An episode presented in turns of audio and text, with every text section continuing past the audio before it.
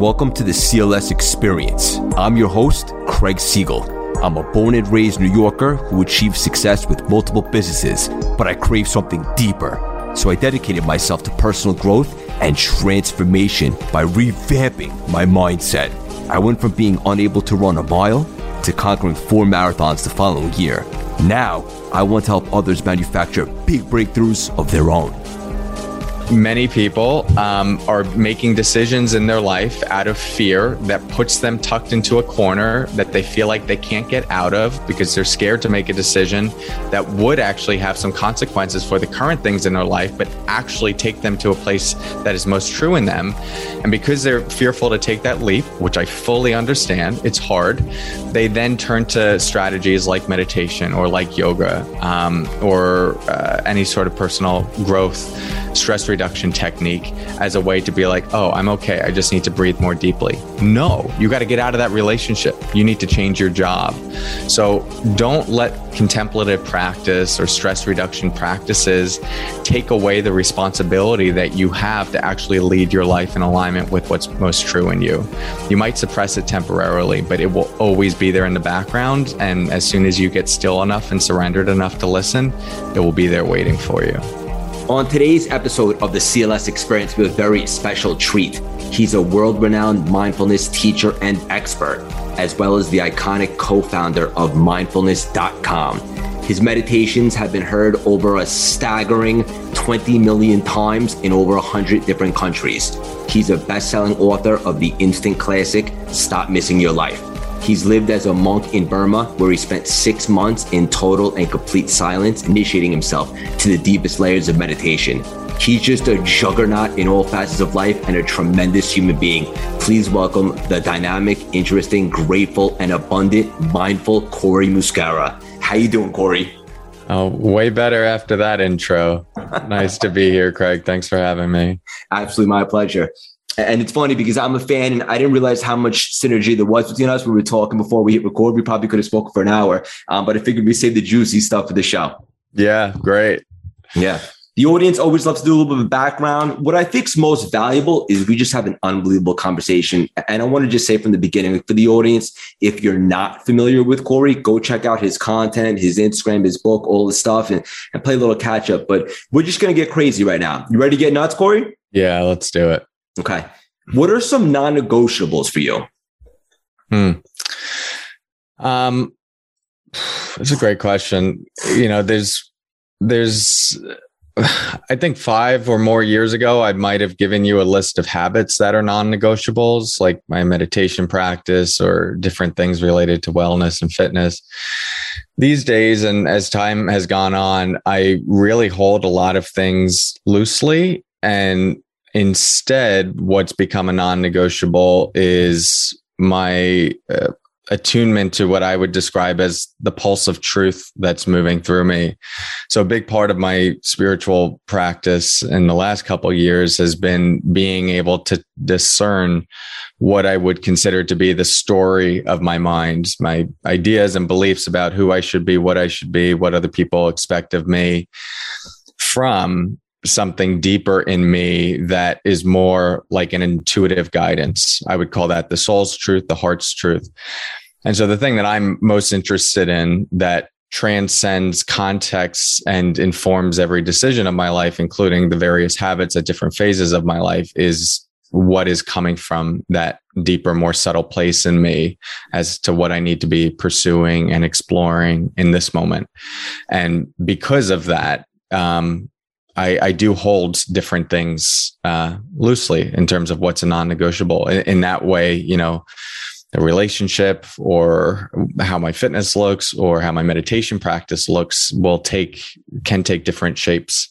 Um, and and and there's a willingness to let go of everything if that's what is being uh, asked of, of what me. an awesome answer. And i've asked some of the old-time greats the same question. And of course you always get different responses and so forth but but that one was super intellectual.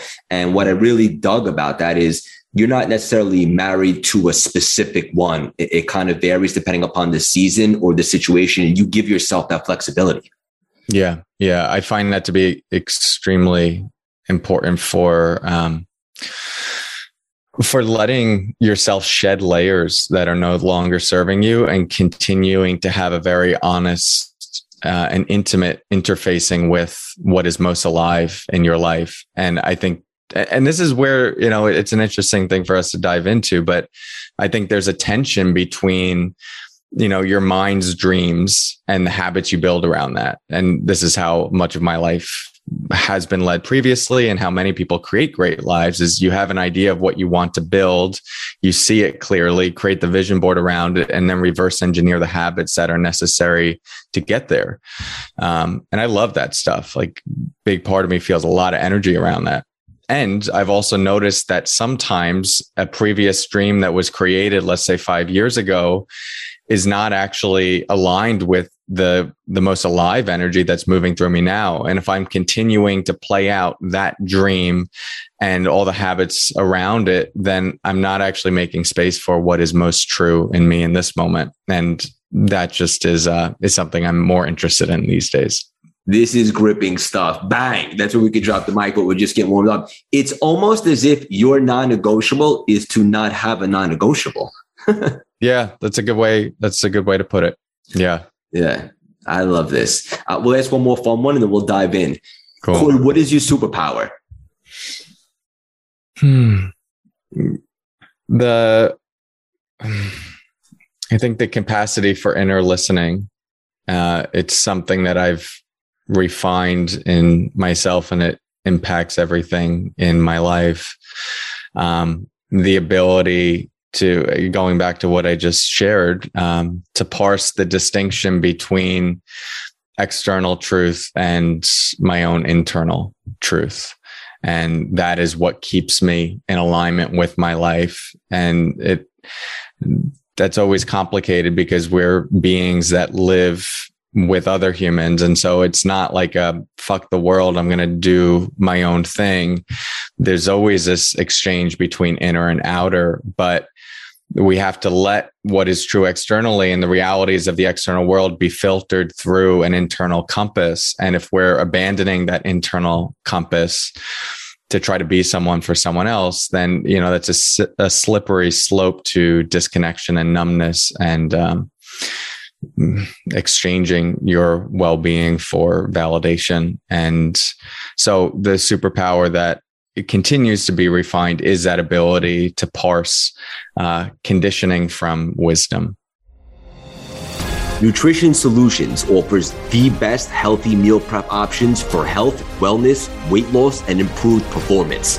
The customer service and support at Nutrition Solutions is unbelievable and second to none. And when I travel for my marathons, the meals are waiting at my hotel. I don't even have to break a sweat. Even their protein donuts and breakfast items are made with fresh, organic ingredients. I love Nutrition Solutions' reliability, quality, and all around lifestyle that they represent, which is world class. To get both physically and mentally fit, go to nutritionsolutions.com and use promo code CLS25 thank me later. You dig? This is awesome. Uh, I'm just moved by your responses and so forth. And one thing you mentioned in there, and you worded it beautifully, but something along the lines of like not changing who you are or wanting someone else to change. And like from previous relationships in my past that didn't work out for numerous reasons, one of the things that stick out to me just hearing you speak is that I always wanted someone to be a certain way when they clearly were not. Um, and now I'm in what, what I believe will be the last relationship uh, I, am in and I found someone really great and really aligned and so forth. But this person, I didn't have to change. I, I love everything about them, even if there's a little bit of differences and so forth. I respect and I value and I appreciate that. Um, but I remember often in the past. Um, wanting someone to be a certain way, or they maybe wanted to change me. And right from that moment should be a red flag that maybe it's not in alignment. Would you agree with that? Yeah, I would. And I think a lot of people, um, well, you know, let's, let's backtrack and maybe work at the nuances of that because I do think there are realities where we come into a relationship and there's something that's there that we're really like we really feel pulled to this person for a certain reason but maybe there's different levels of maturity and maybe this person is somewhere and we're down here and we feel tension because they want us to do certain things or be a certain way and it doesn't really feel true to who we are but maybe there's also the sense of what's true to me is um is an older version of myself. And I've definitely seen this in relationships, including my current one, where uh, like things that I found as tension points were actually just like younger versions of myself playing out that once I did um, mature a certain way, it's like, oh yeah, I'm actually glad I got pulled into this new version of me. And that and that like was more complemented by the other person in the relationship. Um, however, there was simultaneously this space and love for where I was. It wasn't like, I need you to be this way in order for me to be okay. It's like, and this is what you're pointing at, like you're working at the edges with each other, yeah. um, which you're going to have in any, in any relationship. But yeah, um, I do think for many people, they experience this sense of um, the other person wanting them to be a certain way and if there is not a strong foundation of presence and self love and self compassion and having done your own personal work, you can easily meet those moments and go, oh, well, I'm not good enough anyway. So this person is just reinforcing a story that I'm not good enough, which I know deeply. And we end up staying in these toxic patterns because it, it's essentially fulfilling some deep seated belief that we have. And so anyone that's maybe hearing this or found themselves in find themselves in these patterns of relationships where it's someone that doesn't quite like us or accept us, but we continue to stay there, it's usually connected to some version of we don't actually think we're worthy or we haven't accepted ourselves. And therefore, like, of course, this person's going to think this of me. It's because it's true. And that's what can keep us in these places. I think it's a testament to your own inner work that I know you've done quite a bit of that you can find yourself now in this relationship where it's like, yeah, you know, I deserve this and this feels good and it feels correct. Yeah, I, I, couldn't agree more. And straight up, like, look, I work on myself every single day, as I know you do, and everybody should. Um, but the version of, of, Craig that's speaking to you right now uh, is significantly different than the person I was a month ago. But specifically, a couple years back, like, I wouldn't have been open to the partner that I have now because I wasn't my best self and I was attracting a certain type of person, and that's on me. Um, but as you continue to become your best self uh, each and every single day, or at least strive to be that, then you're opening yourself up to attract a version that's attracted to this new version of you, so to speak. Yeah, well said. I agree. Yeah, this is awesome. Um, meditation, a, a, lot of people associate you with that, of course. And mm-hmm. it's funny because I'm a high achiever and, and, I did the Wall Street thing for so long, and now I'm having success with this. And for me, I have a, a moving meditation when, when I'm running marathons, but I always found it very challenging to quiet the mind, to kind of just like sit at home and meditate. I imagine, although a lot of people practice that every single day. There's other people out there like me that find it challenging to quiet the noise. Uh, why is that? And, and, what can we do about it? Yeah. Um, well, one of the one of the issues, one of the things that makes meditation hard for people is a is a general misconception of what the experience should be. And so here you have a practice that in some way promises an end result of greater peace, ease, fulfillment, um, and calm. And what then happens is there's some sort of expectation in the process that if that is not the current experience, then I'm doing something wrong or it's not working and it creates friction. How does friction get created? Any sort of pushing against what is present. And so, an example of what that looks like in practice is you sit down, you say, I want to be peaceful. You focus on your breath, let's say, as a point of observation. And then the mind starts thinking about, you know, that stupid thing you said to the person in the grocery store and the face that they made. And it's like, I'm such an idiot. I'm so socially awkward. What's wrong with me? And then we go into why am I having all these thoughts? Just focus on the breath. You should be able to do this. It's really simple. So there's an example of an experience that arose, you thinking of something in the store. You didn't ask that to happen. It's not like you said, I'm going to sit down and have like five minutes of really good hating myself. Just arose out of nowhere. It's like a cloud that passed through the sky. where you interjected or anyone, it's like that thought came up, but then you brought something else in. That's wrong. Do this better. Come back to the breath. Why can't you get this right? That's what creates suffering. That's the heart of it. And uh, the more granular version of that suffering is just some form of tension or an emotion that it generates. And so the biggest thing for people is just the expectation that you should be having a particular experience. If instead there was the acknowledgement going into the practice that the the byproduct of me being present with whatever arises in a curious, non-judgmental and compassionate way is going to be peace. Then the agenda is not peace. The agenda is curiosity, presence, awareness. And so if people just understood that the mind is going to continue to think, emotions are going to continue to unfold, sensations are going to happen. There's still going to be all these different sensory experiences. Your job is not to stop any of that, eliminate it. Your job is just to meet that with an attitude of this moment, it's like this. Instead of a hand that's pushing it or pulling it, it's a hand that's holding it out front. You're just letting it be. And again, most of the tension that gets created from people is not the experience that's arising, but it's their relationship to the experience. And so, um, yeah, I'll pause there and uh, we can go into it more based on any follow up questions that arise on that. Cory's got nuggets today, and this is really valuable stuff for the audience. Like, grab a pen and a journal and run that back and a word that comes to mind as you were explaining that, which has been a pivotal component for me personally, is awareness, right? It's mm-hmm. just to be a kind of step back and be aware of what's happening so that you, yeah. can, so that you can get, you can kind of transform from reactive to proactive and get out in front of it. Is that right? Yeah, for sure.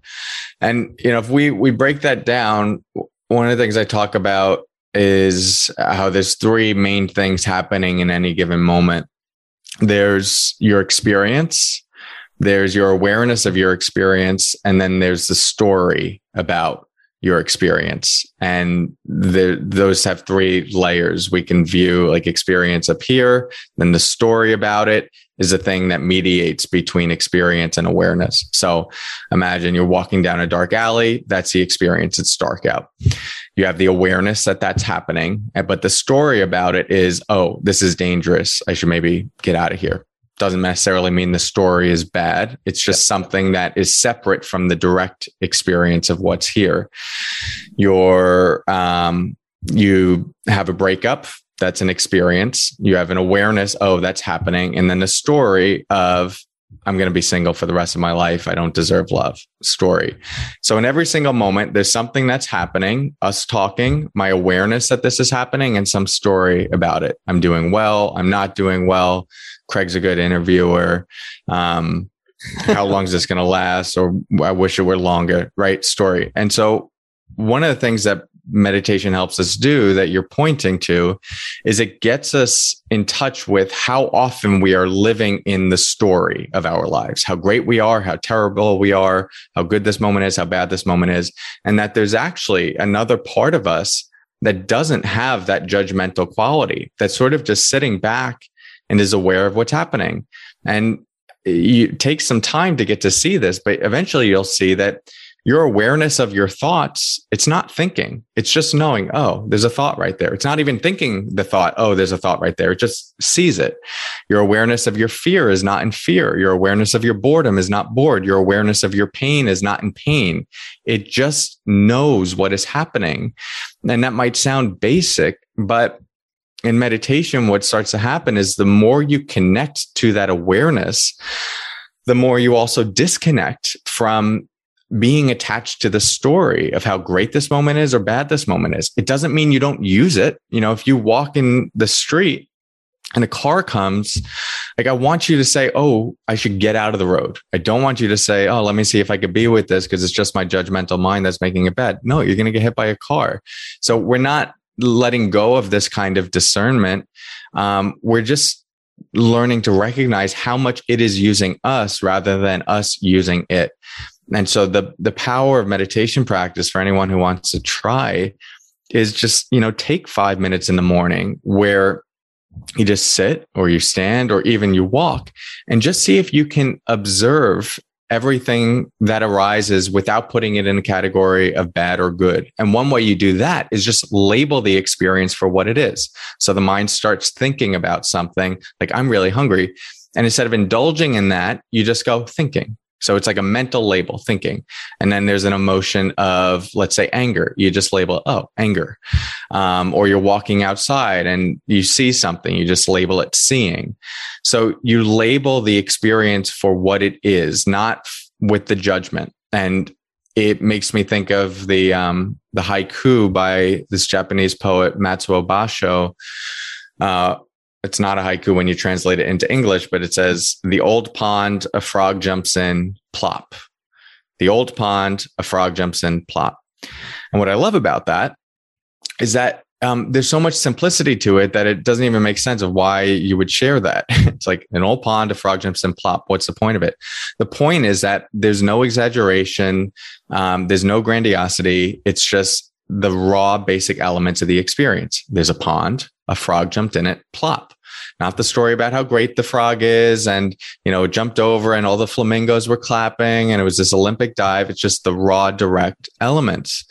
And when our lives are completely consumed by the story, that's where we get caught in the roller coaster of the highs and lows. Because when the story is good and we're being praised and it's like, we, everything's wonderful. But when it's bad, um, it's like, oh, I'm doing terribly and meditation as a, a, spiritual practice and as a personal growth practice is learning to see how much of our sense of identity is being created by external ideas that we have adopted and we're riding the roller coaster of. And when you can slowly disentangle yourself from that, there's a new sense of ease where it's just like, oh, this moment, it's like this. It doesn't define me. It doesn't mean it will be here forever. It's just this is a direct experience. Yeah, this is really deep stuff and extremely valuable for anybody listening.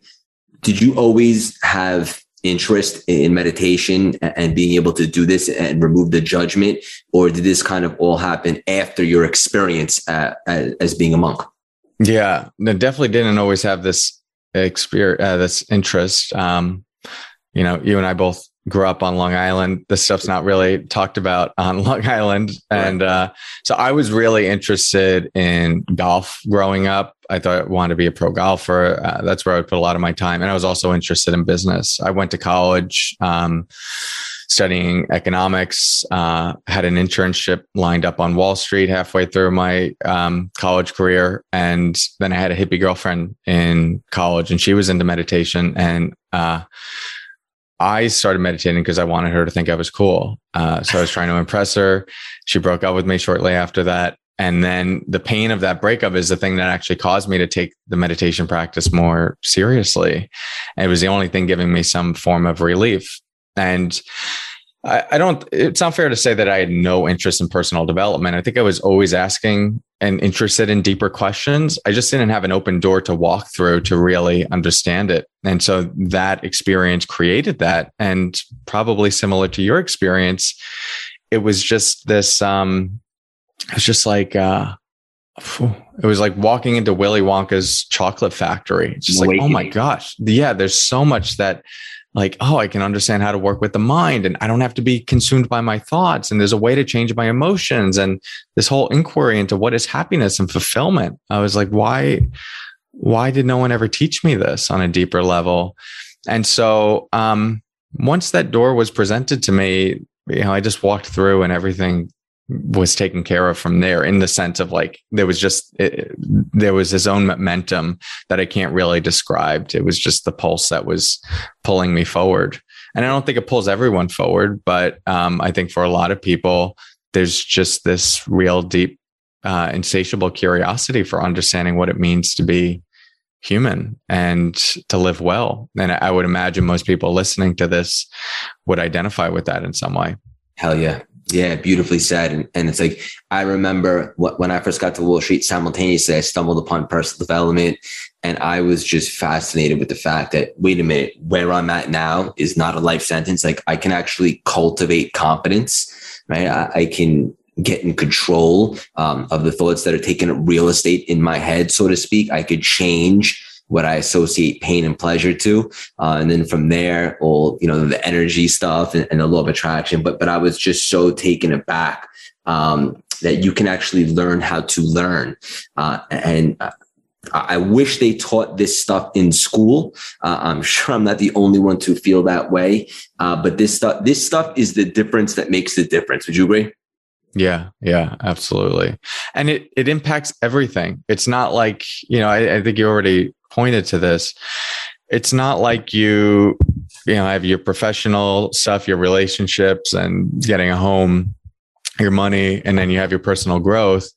It's just your personal growth is about you. It's about how you work with your hardware and putting in new software. And that impacts everything. I, I don't know how you actually have a good relationship without bringing attention inward. You might stumble into that for a handful of years and you might both have complementary coping mechanisms that you can operate on through automatic pilot. But if you're not learning to look at your stuff, your thoughts, your emotions, I mean, things just combust. And same thing if you want to be a leader, same thing if you want to make more money, same thing if you want to shift your relationship to money and maybe not be consumed by by that.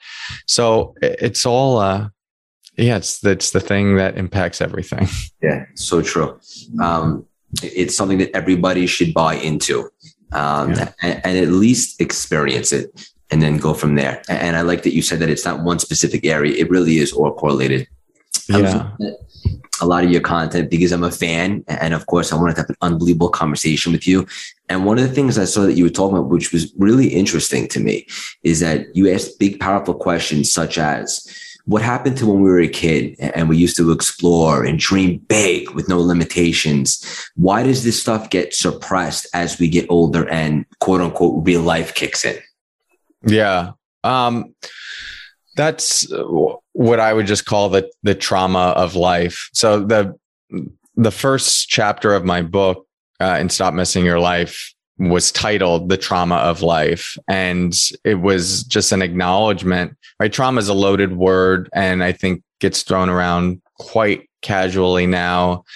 And it can also keep us, like if you think of the drama triangle, the victim triangle, where we can get caught in a victim relationship to our experience, a persecutor relationship, or a rescuer experience, where victim is like, why is this happening to me? Persecutor is like, you're bad. And rescuer is like, I'm here to save the day. I think sometimes overindulging in the realities that life is hard can keep us in this uh, like the victim orientation of just like well this is how life is. And that never helps. At the same time there's an important to uh, it's important to acknowledge that difficult experiences uh, if unexamined how they've impacted us can create um, different patterns that we will play out over time. Why does that happen? Because we're basically a, a young, free being that's come into the world that's put into a body and a body that has a lot of different needs needs of safety needs of attunement needs for connection needs for love and so what you're doing from the moment you come into this world is learning who do i have to be what do i have to do in order to get those needs met and so if you um, if you dream big when you're six years old and you tell your parents like i'm super excited like i'm going to go to the moon one day and they say something like all right check yourself buddy like do something safe instead. It's like you're not that smart right? That would be a, a terrible experience to have but many people have stuff like that with their their parents. Well like there was that beautiful life energy that was coming through you in a really free way and you learn that when i express this i don't get love from my parents or praise. And so that is on some level that at that point the most important thing to us and so we learn like and we put up a what i call a pain wall we put a wall from ourselves to that free expression and go when i do that that's bad and that becomes subconscious. Now we just buffer against anytime that we feel this free expression, there's a feedback loop that makes us feel uncomfortable. This is why people get small in the world. Um, it's especially true with women. Men tend to have historically had more space a more opportunity to like take up space, leadership roles, share more emotions. Women, that's been the more the opposite. If you're like bold, you're considered bitchy, rather than men being bold would be considered uh, more of a leader. We can reverse that as well and look at all the stuff that wasn't acceptable for men, such as show, showing uh, sadness or emotions or fear. So it works in so many different ways. But just in terms of like the taking up space thing, um, for many women, it's like, oh, I'm not. It's not okay to do that because then I'm I'm not perceived okay, and I won't get into a relationship or I won't be loved. And so, all to say, the reason we lose connection with that pulse of truth that's moving through us that life flow that is expansive and dreams big is just we learned it was it wasn't okay uh, we learned that we lost something if we expressed that we weren't accepted people told us we're not good enough to do that or we tried it and something bad happened, we failed, and we didn't have a good way to work with that failure. It felt too painful. And we said, I never want to feel that again. And if you see people who continue to have that that just that pulse that's like i can do whatever usually they had very supportive parents that nurtured that in them or they had a handful of failures and, and for whatever reason they were able to meet those and overcome them. And there was this new feedback loop that was developed that bad things can happen but i can overcome it and there's a reward on the other side. And that's usually the path for many of us. We have to navigate failures and pains and go through them to see that, oh, there's actually a positive reward on the other side of this. And if we don't, then we're just going to hit those buffers and it's going to keep us within the walls of our pain box. And we're going to live a life that um, is essentially instructed by old past experiences. What was that? That's right. I can hear your thoughts. Have no fear. I'm going to tell you exactly where you can get weekly access to the CLS experience live in action. Dropping gems, nuggets, trainings, special celebrity and business mogul guest speakers, and maximum energy. We just launched the CLS membership. We have weekly Zooms with like minded, growth oriented juggernauts, networking and absorbing all the wisdom via weekly Zooms head to cultivatelasting and then bang, enter your new network today. Let's grow together. You dig? Bang!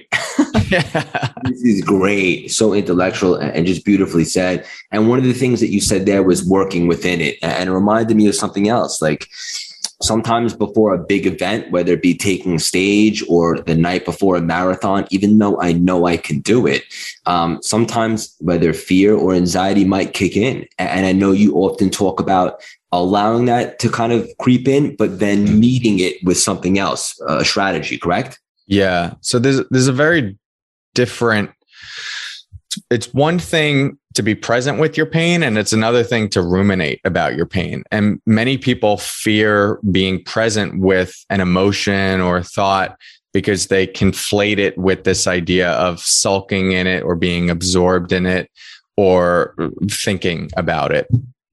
And one of the things it, there's so many different strategies to work with the mind and experiences that arise. So something like you know the marathon and maybe a certain fear that arises um, i wouldn't necessarily suggest a strategy of just purely being present with the anxiety when it arises letting it move through. That is a strategy that can work for many people but usually in this context, like a performance context where you actually want that energy to move, be moving through you, um, that's where it's helpful to reframe the experience. And right, you're probably already familiar with this. I'm sure many others are as well, that the physiological experience of fear and anxiety is nearly identical to the physiological experience of excitement and enthusiasm. And so the way you work with that is you just ascribe new meaning to that feeling. You feel that feeling of there's fear here, anxiety. And instead of saying, calm down, be present, try to be Zen. It's, it's not a big deal. We'll be okay. You go, Oh, good. Thank you, body. You're right. Like this w- let's get some energy going because we got big day tomorrow and we're prepared and this is going to be great. Um, and i'm excited. And yeah maybe there is some fear but that's because we're moving against a growth edge and it's normal to feel this way. And this is my body this is us preparing for this day. And so you meet it similar to the martial art aikido where instead of like trying to punch it down, you meet the energy that's coming towards you and in a way dance with it, like blend with it so that you can redirect it.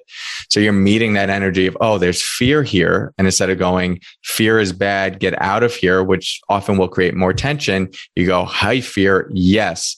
This is actually an experience of excitement. We're going to reframe this and we're going to start telling ourselves why we're excited and how this is actually helping us um, move in service of what's most important. Yeah. A reframe in life is so key, isn't it? Yeah. yeah. Yeah. Yeah. Big time. It really is. This is straight up awesome. Uh, uh, another thing that you said, which I found very interesting, and I think it'd be really good for the audience to take away from, is this: you said an activated mind is an indication that something is out of alignment. I think a lot of people mm. experience what you refer to as an activated mind, but maybe they weren't able to identify that that means something is typically out of alignment. Yeah, yeah, that's a good one. You found some. You found some nuggets here. Yeah, um, before he hits. Yeah. so uh, we'll start by defining, you know, an activated mind. The way I the way I describe that is, uh, you could also say just an agitated mind. So many people and this is a nature of just what I see with my work. Many people who have racing thoughts or ping ponging attention or their minds caught up in negative cycles of rumination often perceive that there's something broken about my brain and I just need to learn to focus better and be present better to fix that. And it's not that that is not potentially true in some way. I think it's just further down the line of the things that you actually have to look at. Usually, when your mind is all over the place and feels very agitated and activated, it's because there's something on a deeper level that is out of alignment in your life. So think about any time where you've had a difficult conversation with someone, but it wasn't resolved. Like you said something that in your mind, you know, like, oh, I shouldn't have said that. I wish I could apologize. But you were so angry that you just left and you didn't have the opportunity to do that. But what happens the rest of the day? You're sort of ruminating about, oh, I shouldn't have said that, shouldn't have said that, right? That activation. There's something that happened that was out of alignment with the deeper sense of yourself and how you want to be and how you want to express a relationship that you're in something about it, let's say, feels off, but a part of you goes, ah, I can make this work. And you just keep going further and further and further, but still something on a deeper level just feels like it's not quite right. And then you find when you're still or when you have some time to be quiet, the mind is sort of agitated or uh, it doesn't want to be still or it feels activated, right? Is that because you're not able to be present? Or is it because something on a deeper level is um, you're you're not in alignment to you're not living in connection to what is true on a more subtle level within you. And then the downstream effect of that is the mind uh, being agitated. Agitation in some way is just a distraction. It's it keeps you from having to feel something on a deeper level. It's why people stay uh, connected to being busy. They say addicted to being busy. Because if I'm busy, I don't have to face what I'm feeling on a deeper level that's actually out of alignment in my life. If I hate my job, but I just keep focusing on the next task, the next goal, I never have to be still enough to realize that I actually despise what I'm doing with my life. And so if someone is working, if finding that there's a lot of agitation, a lot of activation in the mind, my first instruction to them, instead of trying to uh, like suppress all of that with focus, is to actually give yourself space to let the mind think. Just be still, watch what the mind is thinking about. Don't try to change it, let it go, and view those thoughts as kind of like a discharging of energy. If you give that space to unfold, then what you'll find is that there's probably some emotions behind that as well. This happens all the time. Anyone that attends a meditation retreat or has a meditation practice, you give the mind space to think. It's like, oh, I hate this, or I don't want to do this. I don't want to do this. And you just allow that to happen. Then there's going to be something that shows up in the body. Oh, I, I feel uncomfortable, or I'm bored, or I really don't want to be here. And instead of pushing that away, you give space for that as well. And you can then start dropping in the question of what is going on on a deeper level for me? What am I committed to not feeling? What do I not want to face about my life right now? And just see what arises for you that is going to take you into a much deeper inquiry with your soul than any sort of meditation to suppress the thoughts could possibly do. Because all that is, is basically just another coping mechanism. You might as well have a glass of wine at that point. If you're just going to use your meditation practice to stop your thoughts and not have a deeper inquiry and like how you're not living your life in alignment, then um, it's just a coping strategy. And as one of my teachers, Chris McKenna says, uh, we often paint ourselves into a corner and then do yoga to feel comfortable there. And many people um, are making decisions in their life out of fear that puts them tucked into a corner that they feel like they can't get out of because they're scared to make a decision that would actually have some consequences for the current things in their life, but actually take them to a place that is most true in them. And because they're fearful to take that leap, which I fully understand, it's hard, they then turn to strategies like meditation or like yoga um, or uh, any sort of personal growth stress reduction technique as a way to be like, oh, I'm okay. I just need to breathe more deeply. No, you got to get out of that relationship. You need to change your job. So don't let contemplative practice or stress reduction practices take away the responsibility that you have to actually lead your life in alignment with what's most true in you. You might suppress it temporarily, but it will always be there in the background. And as soon as you get still enough and surrendered enough to listen, it will be there waiting for you surrender and flow. This is straight up riveting. Uh, and it's interesting because I spent about 35 years trying to find myself. Um, I had different seasons of what I thought was success and so forth. But when the pandemic happened and lockdown really happened, and I had to shut down my office, and for the first time as an adult, I couldn't really work even if I wanted to, or could I? And I put together uh, my CLS brand and what I'm doing now. I basically, the thought process was for the first time ever to really marry what I love and, and what I'm good at. And those two happen to be my ability to communicate effectively and my love for personal development. And hearing you speak, it, basically lets me know that what I was really looking for for the first time ever is for alignment.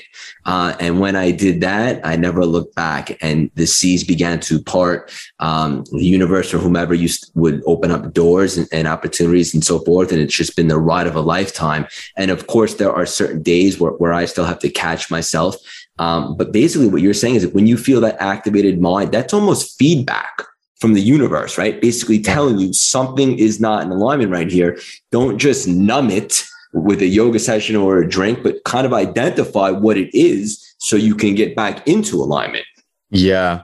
I would actually say it's feedback from the body in response to being out of alignment with what we could call the universe or spirit or something that naturally wants to move through you that you are obstructing in some way. And what happens when you obstruct energy? It creates agitation. And so, um, Yes, use it as a feedback mechanism. It's a form of biofeedback, spiritual feedback, soul feedback. And um, there's no sweeter taste than living a life that's in alignment. I mean, just love unfolds from there, joy unfolds from there, ease and space and a sense of freedom. And it's it's this moment to moment inquiry that we are constantly having with ourselves. It's not like we find it and then you know we're good for life. It's like no in each moment how am i doing? Am i in alignment or something out of alignment? What do i fear? What am i compromising on? What am i uh, different parts of myself like a deeper truth that i'm abandoning in service of doing something that I think will hopefully give me connection or love or praise. You got to fucking let go of a lot of shit if you really want to walk this path in, in its depth. If you really want to walk your path, if there is a life that it, you are truly meant to live, it will only come from your uncompromising and ruthless commitment to listening for and surrendering to what is most true in each moment. And it is a lifetime's worth of work to learn to do that and then to actually do it. Um, and it's not easy, you know, that just coming from experience. But, but choose your heart, right? Like live a life of essentially being an imposter or, or not what's in alignment um, and struggling or do the work, have that maniacal drive to find out um, what is in alignment, so forth. I just want to say, I want to give you some feedback um, because your voice is, is, so calm and relaxing and intellectual. When you drop an F bomb, it sounds so powerful, straight up. Like, That's great. Awesome. Um, Thanks, man. Very effective. I know the order. I've been cursing more on people don't see the side of me in uh, on social media where I curse. I do it on retreats all the time if I'm trying to make a point. Uh, so I did a whole thing about it recently, and uh, people people dig it apparently when I curse. yup, that's correct. Billionaire Mark Cuban is motivating entrepreneurs daily with his three commas line of apparel, accessories, and coffee. Three Commas has the softest suede tees, a great line of accessories, and the best direct trade Colombian coffee. Join the Three Commas Club on Instagram at Three Commas or visit their website, threecommas.com to learn more. Thank me later. You dig? It's authentic, um, but but it, it does land. It's powerful, brother. I love it. Thank you. Yeah, uh, this is great stuff. Um, I'm curious. I love to ask the greats this, and it's something I was skeptical for a while, but I bought in recently, um, and I can't stop talking about it enough. I'm curious what your position is on the law of attraction and the power of intention and a lot of the energy stuff. Yeah, it's great. Um, I've had a mixed relationship to it over the years, and I, I feel like I'm getting closer to how I feel about it and where m- my sense of what is true rests within it. Um, so I do believe there is the power of intention is incredibly powerful. We are manifesting in a moment to moment basis just through what we're putting out there, what we're opening ourselves up to, and how the external world sort of reorganizes itself around our internal world. So, uh, assuming that as a baseline of just like a certain fundamental truth, um, the thing I'll comment on in terms of some of the nuances of it that I've tried to get more in alignment with is going back to the first thing that I shared here, which is that I think we have conditioning and we have wisdom. Conditioning being the set of beliefs and actions that we've adopted that serve who we think we need to be in order to be okay and safe and loved um, and praised in the world. That I would say conditioning. Wisdom being this more subtle pulse of truth that is unique to each person, sort of a life force energy that we have from a very early age that guides us in a really free and expansive way. Um, I think sometimes when it comes to law of attraction, manifestation type stuff, people are creating from conditioning from their mind, uh, from ideas of, oh, if I just had that, my life would be great, and put all of the attention into bringing that into reality. Um, and I think it's really cool that that can actually be done. Uh, and I think there are times in life where that might be necessary, especially if we're getting out of dire experiences where it's just like, need this. And I'm, I'm just going to put all of my attention here. And then when there's a little bit more space, we, we can discern like, oh, is this the thing that's actually going to give me the most amount of fulfillment? But if we're like trying to come out of poverty or toxic relationship, just the idea of that there can be anything better for us and just focusing all of our energy into that, I think is time well spent. I do think though, if we're interested in some of the highest levels of, of fulfillment that we can experience and peace that we can experience in this life, we do have to really examine what is the part of us that is creating that vision. And anyone who's achieved anything, um, and especially those who have maybe had all of their dreams come true, will often say, It is not what I thought it was. And it was, it has given me a lot of things that I'm super grateful for. Um, but it hasn't solved everything. And often what happens when we get to some future point that we've been working for and just saying, once I have this, once I have this, once I have this, then I'll be happy. Then we're in a new room with the same mind that is thinking, once I have this, then I'll be happy. It hasn't actually developed an appreciation for our life in all its different facets. It's just reinforced the neuroses that say, I need something bigger and better in order to be fulfilled. And so there's two things here that I'm extracting from this. One, the reality that if we don't train our minds to be with the the fullness of what is here on a moment to moment basis, then we're we're just going to be reinforcing a mind that is at odds with this moment or needs it to be different in order to be okay. That's one strand. And that's where I think meditation can be quite powerful because it's training you to meet in all of its edginess how this moment is and soften around it. Um, you do that and you train that over time, then whatever arises in any new shape it takes, you've developed a, a, mind that goes, Oh, I know how to meet tension and be okay when you're in it. That's one thing. The other thing that I'm extracting from this is that um, notice where you are creating your visions from. Are they coming from your parents' ideas of who you should be in order to be happy? Is it coming from some culturally or media informed idea of what will give you happiness? And really take the time to get in touch with you know, if, if, we want to just keep it simple, what is the feeling that you actually want to create in your life? What it, what is the deeper thing beyond all the ideas of what you think you want? That actually gives you fulfillment? Is it a sense of ease? Is it a sense of spacious, spaciousness? Is it a sense of love? And create from there. Um, the you know, I guess classic examples is like people romanticize relate people that they see in the media um, or celebrities. Like, man, if I was just in a relationship with that person, you're just projecting a bunch of stuff onto that person of who you think that person is. But take that a step further and ask what do you think i'm going to get from being with this person? What am i what is it going to what's it going to make me feel? What's like a sense of completeness that i'm going to feel in this or an okayness? And then that's the thing that you really want to orient to. And that's the thing that you want to align your efforts and energy and your intention to, because you might manifest being in a relationship with Emma Watson.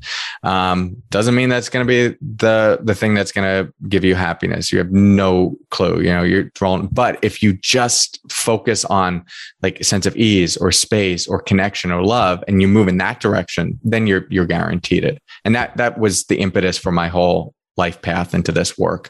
It was a recognition that I could pursue money and I could pursue this path uh, strictly into business. I mean, I'm in business now with the work I do, but I could just go in that direction and it would be a toss up whether or not that would be happy. Or I could understand what actually creates happiness and maybe make a fraction of the money I would make going that path, but I would be taking the steps toward the actual thing that would give me fulfillment. I was like, I can't think of anything that would be more worth my time in that because that is the heart of everything that I'm looking for. So figure out the heart of the thing that you want and then orient your intentions and energy toward that. You're on fire. This is great. It's funny because I have such an energy. Uh, people always say that they get elevated just from speaking to me. Um, you have a different energy and it's very powerful. Uh, mm-hmm. and I feel elevated just from having this conversation with you. Uh, and I want to acknowledge you for that. Thanks, Craig. Yeah, likewise. Hell yeah. Uh, I, I, know we're coming to the end now. We'll land the plane with this uh, short answer, but I saw you talk about it and I just found it very interesting. And I wanted to just ask you what you meant uh, burning off bad karma. Oh, wow. Super curious where you found that one. I, you know, I don't talk about that too publicly, but I, I love it. Um, so when I got out of the monastery. Uh, so I spent six and a half months in 2012 living in a monastery when, and we were meditating at least 14 hours a day, every single day, no days off in silence. And it was a, it was, it was a Buddhist monastery. And so the idea of karma in Buddhism is a central tenet. And it's not as simple as what goes around comes around, or I did this bad thing, so this bad thing to happen to me. But there is some truth to the law of cause and effect. There's a fundamental truth to the law of cause and effect. And I never knew to what extent um, uh, that played out, meaning like if I did something, what would be the response of that uh, at some point in the future, whether in this lifetime or a future lifetime. But I did develop a really clear sense of um, if something negative was happening, Uh, even just in my mind, agitation in my mind, let's say, could be perceived as older karma that I established from a younger age where I was out of alignment. And so now, all these years later, it's just like all of that extra discharge, the layers of it are getting burnt off. So one of the reasons they say being in stillness and meditation burns off old karma is because you are just giving space for the mind body system to play itself out, for thoughts to arise, for emotions to arise, for sensations to arise without reinforcing the cause and effect loops, meaning and, and a thought that triggers an emotion of anger what's wrong with me? Instead of reinforcing that loop which is reinforcing karma you're just giving it an open pasture to play out and eventually it will sizzle. That's an example of burning off those karmic conditionings. And i would take it a step further where if like i was in an airport and i had to catch a plane and you know i missed it instead of going in this loop of just like oh, shit like you know, this is terrible why this happened. I just go, all right, now burning off old karma. Something happened. it's like, cool, that's another layer of karma that's done. Don't know what I did previously for that to happen, but it's past. And you got to be careful with this stuff because some people can hear this and you know it, it, can be weaponized against people where it's like oh something is bad you deserve this and this happens in buddhist cultures as well um, like if you're born with um, special needs, um, parents will sometimes abandon their children or they won't get care in schools because it's like, well, bad karma from a past lifetime. And I am not a fan of that. Um, it actually goes against the other tenets of these spiritual practices of like meeting each moment with compassion and love and presence and care. Um, but it can be a, a useful mentality to take something bad happens or you're working through some things, it's just like, all right, cool. There's a burning off of old karma. At the very least, just use it as a take out the spirituality and use it as a secular reframe um, for yourself. Just a different way to interpret what's happening that won't necessarily create more suffering, but more ease. Yeah, absolutely love it. The only negative that I got going on right now is that we don't have 10 hours to chat. Yeah. Uh, my intuition is right. It's just the beginning of the friendship. Uh, the podcast is exploding as well as the brand. The audience is very e- engaging and loyal. What's the best way for the community to support you, Cory? Yeah, thanks. Um, folks can follow me on Instagram, which is where most of my teachings are. But the thing that most people like is I send a daily uh, text message out uh, at 8 a.m. Pacific time every day. And it's just like a little dose of wisdom or practice for you to think about. Um, they're totally free, no strings attached uh, for folks who want to receive that. Um, just text the word Craig to 631 305 2874, and I'll just automatically upload you in the community. Um, but any sort of retreats and workshops uh, can all be found at corymuscara.com um, and uh, through my Instagram. Awesome. I love it. How can I personally support you, brother? Oh, just keep doing what you're doing. I appreciate you bringing on good guests. And uh, and I appreciate you. And I, I don't want to gloss over this. When somebody does the work of listening to what is more true in them and aligning, there is a fundamental reorganization that cannot be calculated in consciousness. And that, you know, you can't I can't give you a, a, science article to support that. That's just come from my understanding of my own practice. Um, but you doing that gives more people permission to do that, and um, and I think that's the greatest gift we can offer. So thanks for having me, um, letting me talk to your community, and I hope you keep doing it. Hell yeah. And for the audience listening, should you text Cory at his community number? Absolutely 100%. Um, you guys know me. I only associate myself with and collaborate with people that I hold in very high regard. And Cory is just that. Cory, I want you to know you the definition of perspective, heart, and growth from taking your life experience to spreading positivity, light, and deep truths. You're a true visionary, role model, and beacon of hope for anybody coming up to their big goals and aspirations. I could personally guarantee your best is yet to come. Keep on spreading your wings and leaving your mark on this world. So much love and respect to you. Thank you so much for stopping by and dropping these priceless nuggets today. Thank you, Craig. Thanks, everyone. It was too much fun, brother. Thank you. Yeah, that's great, dude. Thanks for all the prep you did and uh, just really good interview. Yeah, it was a great conversation. I know you have a show too, right? What kind of guests do you typically have on there? I I, I haven't. So I have about 550 episodes of just uh, me talking five to 15 minutes. Um, I may be looking to do guests in the future. Um, but yeah, right now it's just me talking. I've I, you know kept it simple. Yeah, cool. Yeah. How's it going for you? You enjoying it? Yeah, I love this stuff. Straight up. Yeah. Uh, if I had a billion dollars in the bank, which I don't yet, I, I, would be doing exactly what I'm doing right now, specifically having this conversation with you. Uh, I'm very humble to say that that it's exploding. We're getting a lot of opportunities, a lot of speaking now, and so forth. The community is growing, um, but but like this conversation right now, this isn't work to me, straight up. Yeah, yeah, yeah. I get that feeling. Yeah, it's exciting. You were in Wall Street for a while, and then made the pivot for 10, 11 years. I pivoted. Wow a few years back, and then I had my own business, still in finance, not necessarily stock market stuff. Um, but I was waking up every day and it felt like I was going to a job. Even though I was the owner, uh, it was soul sucking. And so the lockdown slash pandemic provided me.